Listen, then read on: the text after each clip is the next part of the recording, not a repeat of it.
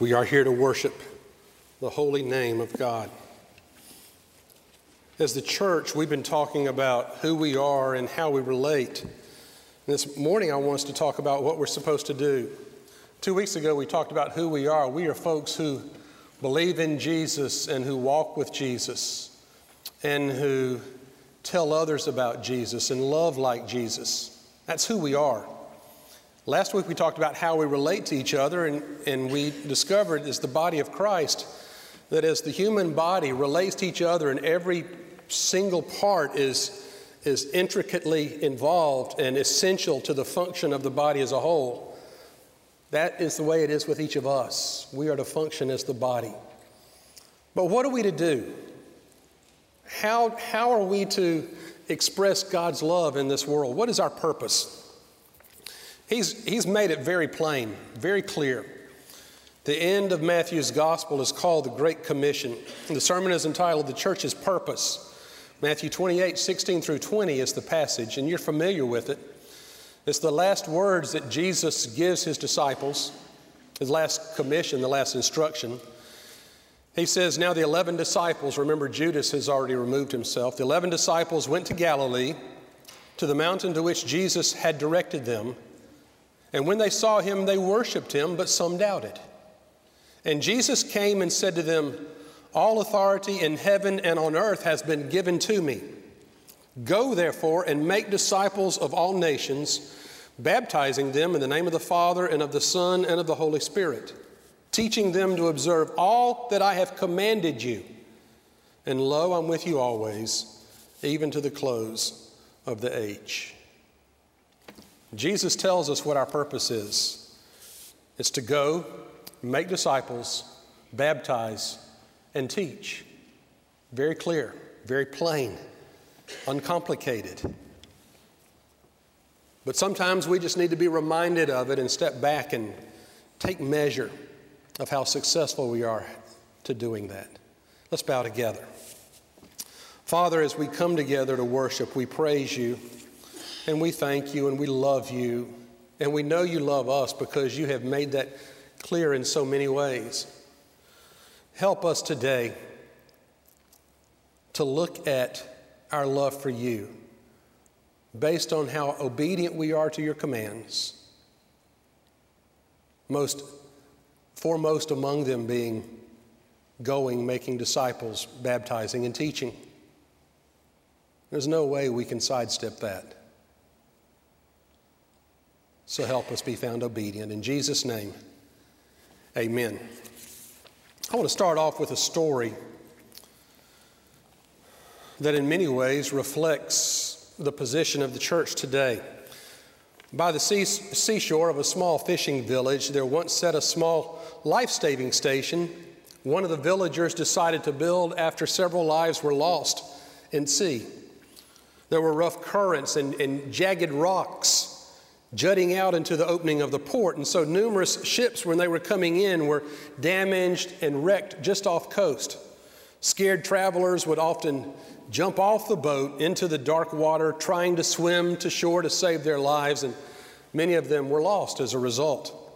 As the years passed, though, the life saving station became very adept at performing its job. Every time a ship wrecked, Someone from the life saving station would have been scanning the horizon and spot the boat, and they would launch the life saving boat and row out to rescue. And over the years, many lives were saved because of this one lone life saving station and the services that they supplied to the harbor. The grateful decided to show how much they appreciated the efforts of those that manned the life saving station, and so they began donating funds and, and work and building materials, and they rebuilt that little life saving station into an amazing, beautiful structure. And to make the station easier for the ships to see that were coming in, they even built a lighthouse adjacent to it. Someone else raised funds to buy better boats and build showers and buildings inside for those who were dirty from being rescued, a place where they could clean up in the new building. Lastly, the call went out, and more volunteers came to the life saving station, and many folks came and donated their time and energy and resources.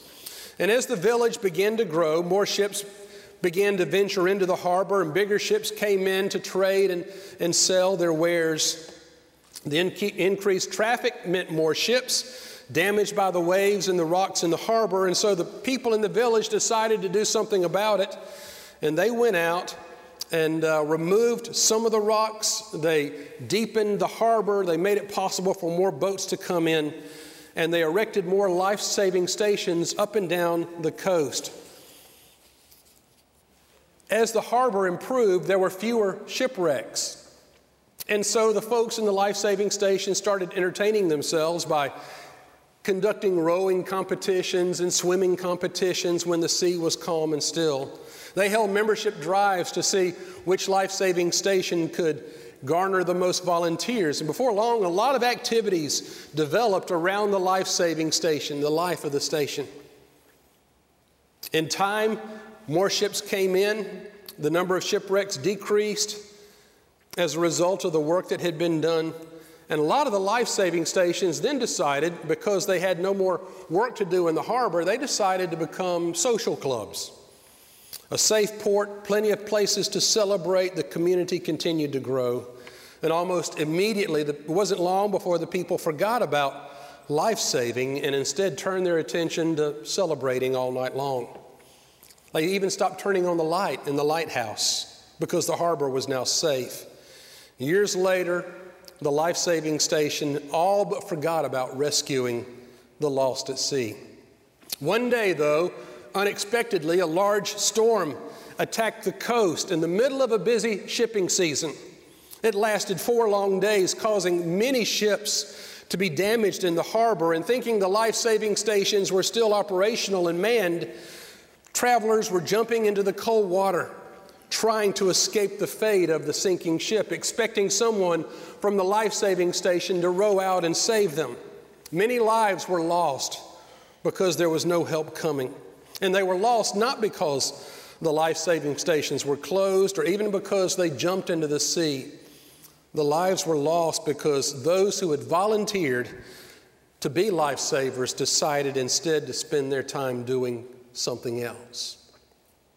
Obviously, a parable of the church. So many churches nowadays get together and just enjoy being together so much that they've long since forgotten their reason for being, the purpose for which God called them together and assembled them. And that's why we need to be constantly reminded that the church is here for a reason. We have a mission, we have a purpose, and nowhere is this more clearly spelled out than in our text this morning. Jesus' final word to the church and his word to the church today. Go therefore and make disciples of all nations, baptizing them in the name of the Father and of the Son and of the Holy Spirit, teaching them to observe all things whatsoever I have commanded you. And lo, I'm with you always, even to the close of the age. Friends, I want you to realize here this morning that we are not called just to be something, we are called to do something. God has a mission for us, a purpose. That's why He saved us and brought us here. If His work was done with us when He saved us, then He would just take us to heaven the moment we professed our faith. But He's left us here for a reason, He's left us here for a purpose. And that's what I want us to look at this morning, to be reminded of. Because we need to be reminded of. It. We need to keep it always before us, always in front of us. Whatever we do needs to be measured by how successful we are in obeying this commission. What are we to do? First of all, we are to make disciples, plain and simple. And Jesus tells us how going as you go.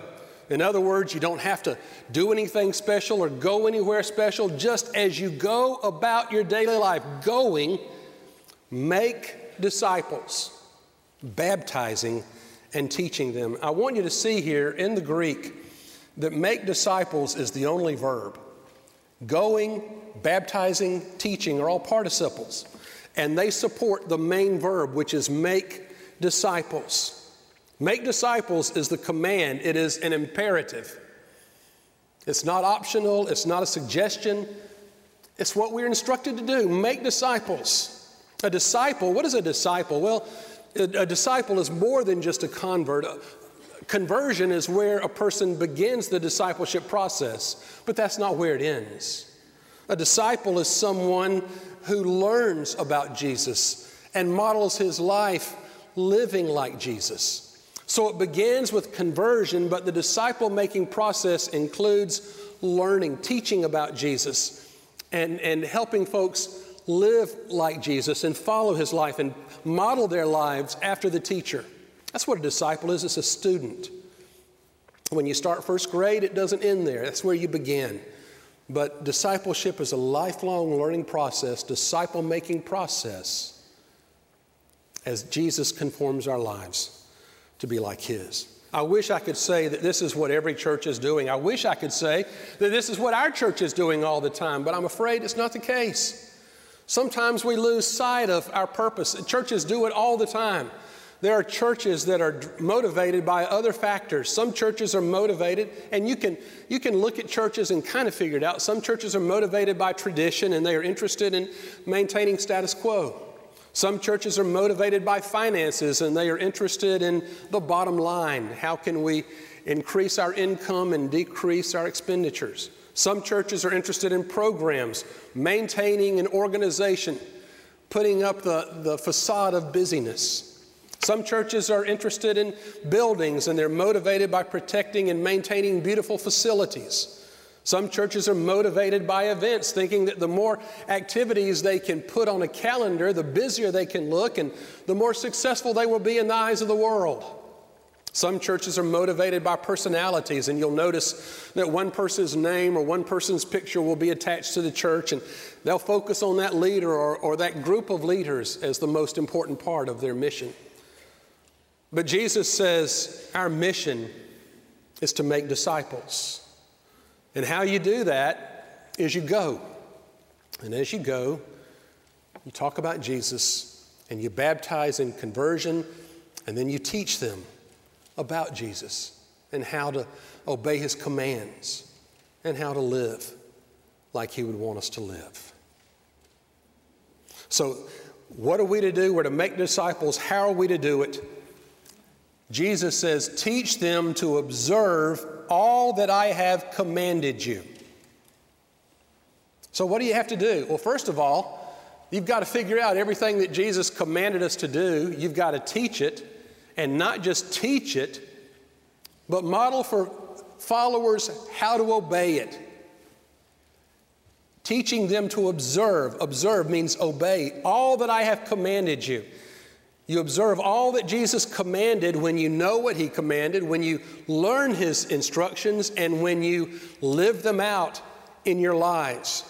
That's the mark of a mature believer, I think, is someone who obeys Jesus. That mark of obedience is a sign of spiritual maturity. And a lot of us don't want to know what Jesus commands because we think that lets us off the hook. But down deep, we know basically the commandments of Jesus. And to the extent that we obey them, we are following Him, being faithful to Him. And we're indicating our line of discipleship. Make disciples by baptizing and teaching what? Teaching them to observe, to obey everything I command. And to the extent that we teach and obey and teach others to obey, will be an indication of our success in making disciples. Let me draw your attention to the front of your worship bulletin this morning. We've had our purpose statement for several years. But as a member of this church, you ought to know what it is. Someone says, What is the purpose of First Baptist Tifton? Could you tell them? Years ago, a committee came together and we decided that First Baptist Church is the church built on love. That's been our, our um, monogram, our, our hallmark for years because we 404 Love Avenue, it just worked perfectly. We're the church built on love. And we took those four letters in love, L O V E, and came up with a purpose statement that embodied the purpose of this church. We are to love God and glorify Him through worship. O stands for obey God through prayer, Bible study, and discipleship. V is venture and out into all the world as his witnesses. E is equip believers for ministry and encourage Christian fellowship. When you look at that purpose statement, you'll see that it contains the five major purposes of a church that have, that have been defined for churches years and years ago. Those five worship, love God and glorify Him through worship, ministry, equip believers for ministry, evangelism, venture into all the worlds as His witnesses. Let me tell you, when we got to the letter V, we had some trouble. But several people came to the meeting that same night and said, in prayer and in thinking and reflection, God gave me the word venture for the letter V. Venture into all the world as his witnesses. That's evangelism. Fellowship, equip believers for ministry and encourage Christian fellowship. And finally, discipleship, obey God through prayer, Bible study, and discipleship. So those are the purposes worship, ministry, evangelism, fellowship, discipleship. And to the extent that our church does those five things as expressed in this purpose statement, we'll be the church. We'll be doing what God needs us to do and wants us to do according to his command to make disciples. We have been assembled by God here to do something, not just be something, not just relate to each other through fellowship as the body, but do something, make disciples loving, obeying, venturing, equipping. When we do that, we'll be the body that God created us to be. That's how we do it. Well, why do we do it? We do it for Him, we do it for them, and we do it for us.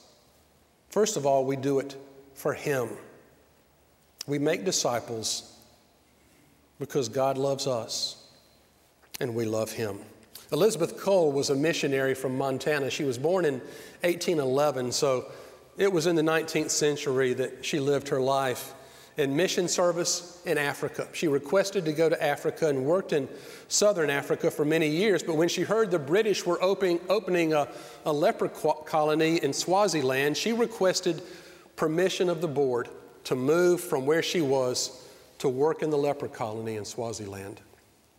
And she would spend her days cleaning wounds of lepers and sharing the love of God through doing so.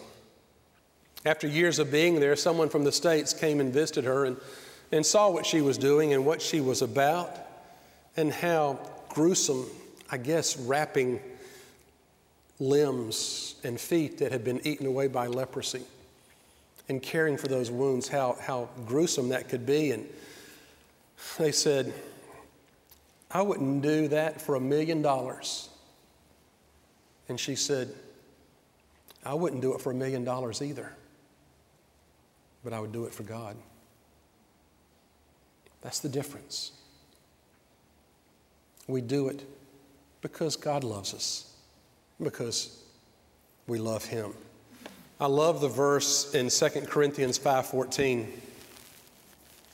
it says, The love of Christ constrains us or controls us because we are convinced that one has died for all, therefore all have died. We have died with him. And if we believe that, if we are convinced of that, as Paul is, then it changes everything. It constrains us and controls us to do things we would never do for a million dollars, but we do because the love of God controls us and guides us to do so. And as an expression of our love for Him, we go and, and clean wounds and, and clean houses and feed hungry and clothe the naked, whatever it takes. We want to do because the love of Christ constrains us. We do it for Him. Secondly, we do it for them because people need to know the love of God. They need to be discipled in Him. It's not just are you, do you believe in Jesus? Yes. Okay, sign on the bottom line, see you later. It's, do you believe in Jesus? Yes. Well, let me show you how to live for Him from now on, how to, how to disciple and make that person into a follower of Jesus. Harold Rutledge was a U.S. Air Force pilot in Vietnam. Shot down, Vietnam, became a prisoner of war. Many years in a concentration camp in, by the North Vietnamese. And after his experience, he wrote a book entitled In the Presence of Mine Enemies. He said, in that prison camp, often spending time in solitary confinement, the smell and sights and sound of death were all around him. Death was pungent in the air. And so, with that environment around him, he became vitally interested in that part that would never die, and that which is eternal. And he wanted to, to talk about God, he wanted to talk about Scripture, he wanted to talk about Jesus with others, but being in solitary confinement so much of the time, there was no one to share with. And he realized at that point in his life that he had neglected the most important thing in life the spiritual dimension. And he said, It took prison to show me how empty life is without God. It took prison to show me how empty life is without God. And friends, that's the way it is out there in the world. There are thousands of empty lives in Tift County, 40,000 people in Tift County, and recent statistics show that any given Sunday, only about 8,000 are in any church. That leaves 32,000. Uh, what's that? 80% unchurched, empty, without God. And we have an instruction, a command to go and make disciples, not just in Tift County, but in Georgia and in America and around the world. Because life is empty without Him. And if you've experienced that fullness, that filling that the Holy Spirit gives you, and you want to share that with others, how can you not do so knowing the emptiness that surrounds us? We do it for Him, we do it for them, but finally we do it for us. Because that's why we were created, that's why Jesus died for us. As I said, if if his purpose for us was just to save us, then bam, he could escort us to heaven the moment we professed our faith in him, but he has left us here for a reason, and, and we need to fulfill that reason. We need to fulfill that purpose for which we remain here on earth, and that is to make disciples of other people. Let me ask you a, a penetrating question. When you come to the end of your life, and you look back over it, what will you derive the greatest satisfaction from? When you look back over your life, what will you need to conclude that your life has been a success? I hope it's not how many things you have or how much money you have or what you've accumulated. Being a, a faithful husband or wife and raising a godly family, that's something that you can take some, some measure of satisfaction in. But even more important than that is I think we will have to answer for how well we fulfill the purpose for which God created us, how well we did what He redeemed us to do, and how well we fulfill the purpose for our life here on earth. We'll stand before him one day, and he undoubtedly will ask us, Why should I let you into heaven? And we'll say, Because Jesus is my Lord and Savior. He died for me on the cross, and his blood has washed away my sins and forgiven me, and I have invited him into my life to be my Lord and Savior. And he'll say, I understand the part about the Savior. Now, how has he been your Lord? How have you served him as Lord and Master? And that's when we'll have to give an account. How many folks did we tell about Jesus? How many folks did we make disciples?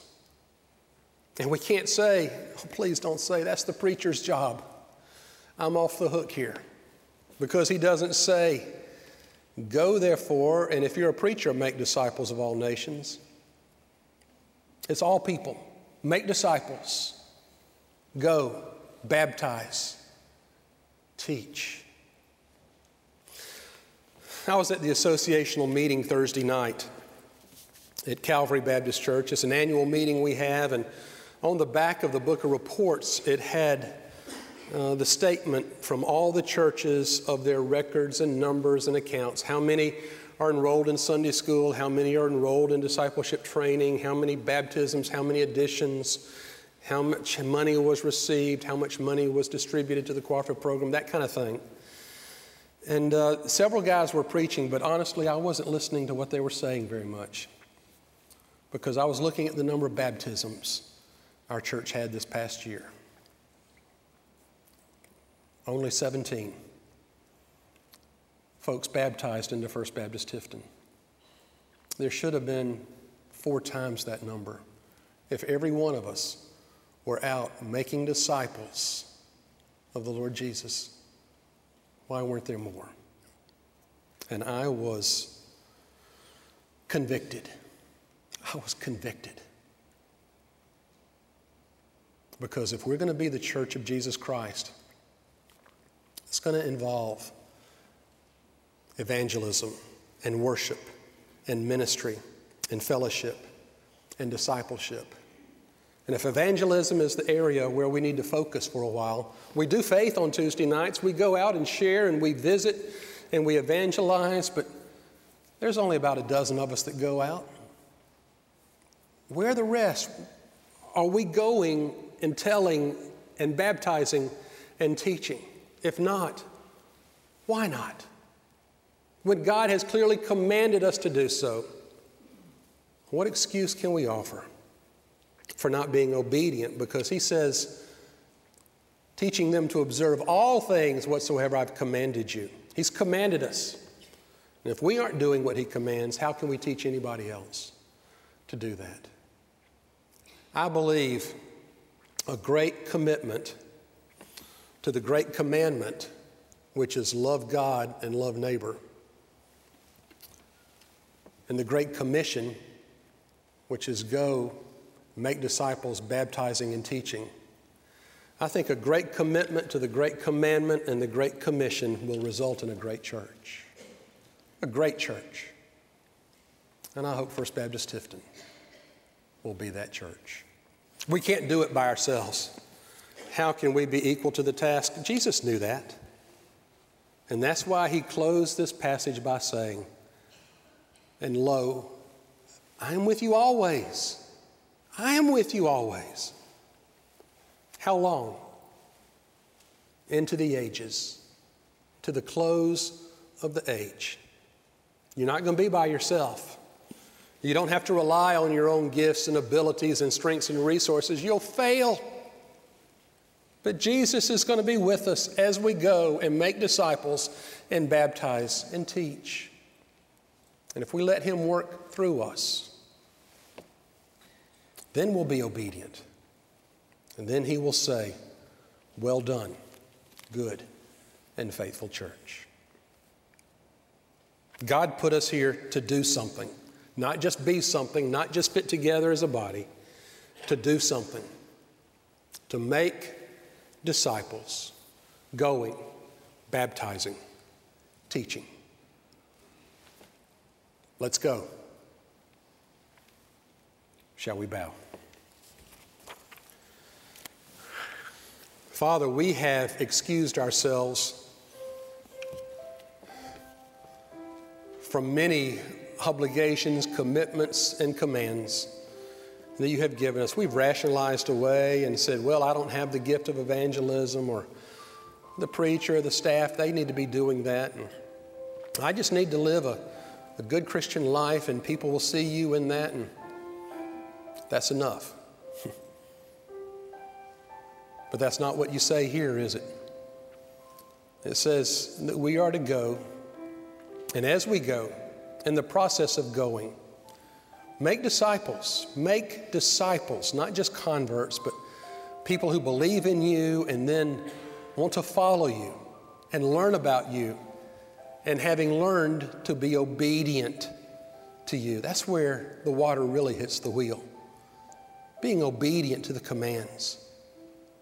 And if we're going to disciple anyone to be obedient to commands, then um, we would do well to obey them ourselves first. And so we want to obey you.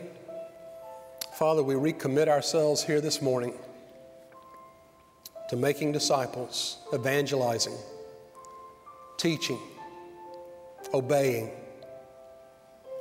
and following. We can't do it by ourselves.